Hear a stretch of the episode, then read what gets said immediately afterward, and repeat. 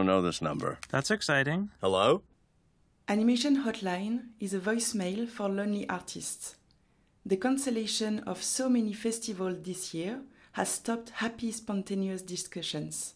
I wanted to hear and share news from those animation creators, giving them the opportunity to leave a message without any pressure.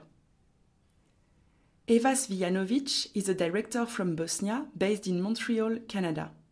Her last film, The Hedgehog's Home, traveled around the globe from festival to festival, where she shared with simplicity and humility her practical craft based process. I was very curious about what project she is currently working on, and since Špela Čadež recently asked news from her, Eva kindly replied. Hi Clemence. Hi Animation Hotline. I think it's a pretty neat idea to connect us all through audio in these new and strange times.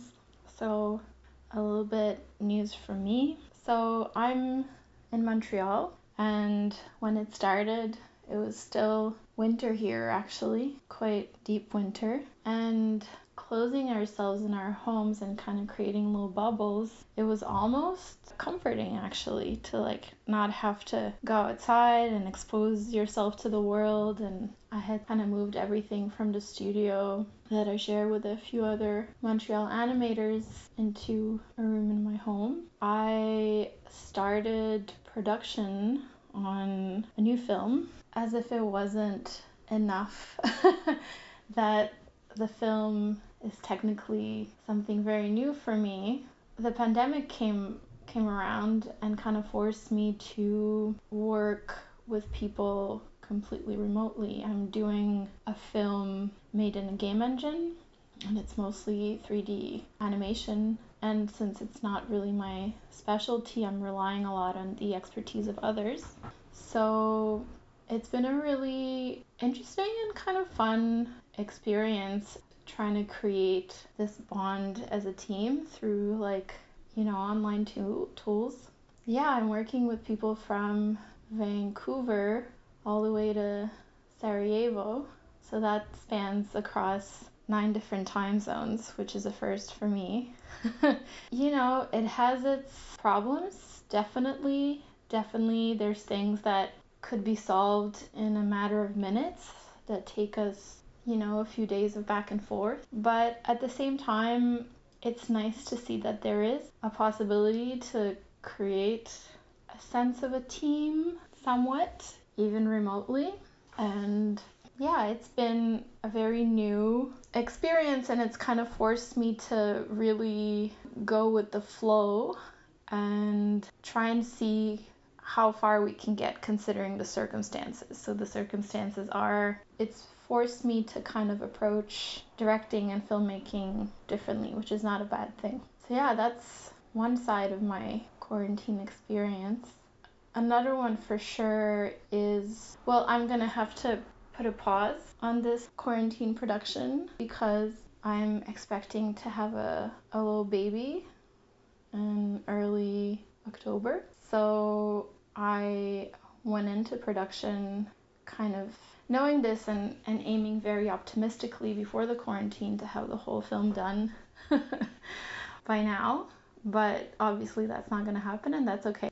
I'm hoping that this break is going to give me some time to like sit with the film and where it's at and then kind of wrap it up in phase 2. Yeah, I'm going from making movie babies to uh, physical real world babies. I mean just one. I am looking forward to 2021 and seeing what it has to bring. I've found this whole situation kind of fascinating from the start, and I'm trying to see the best in it.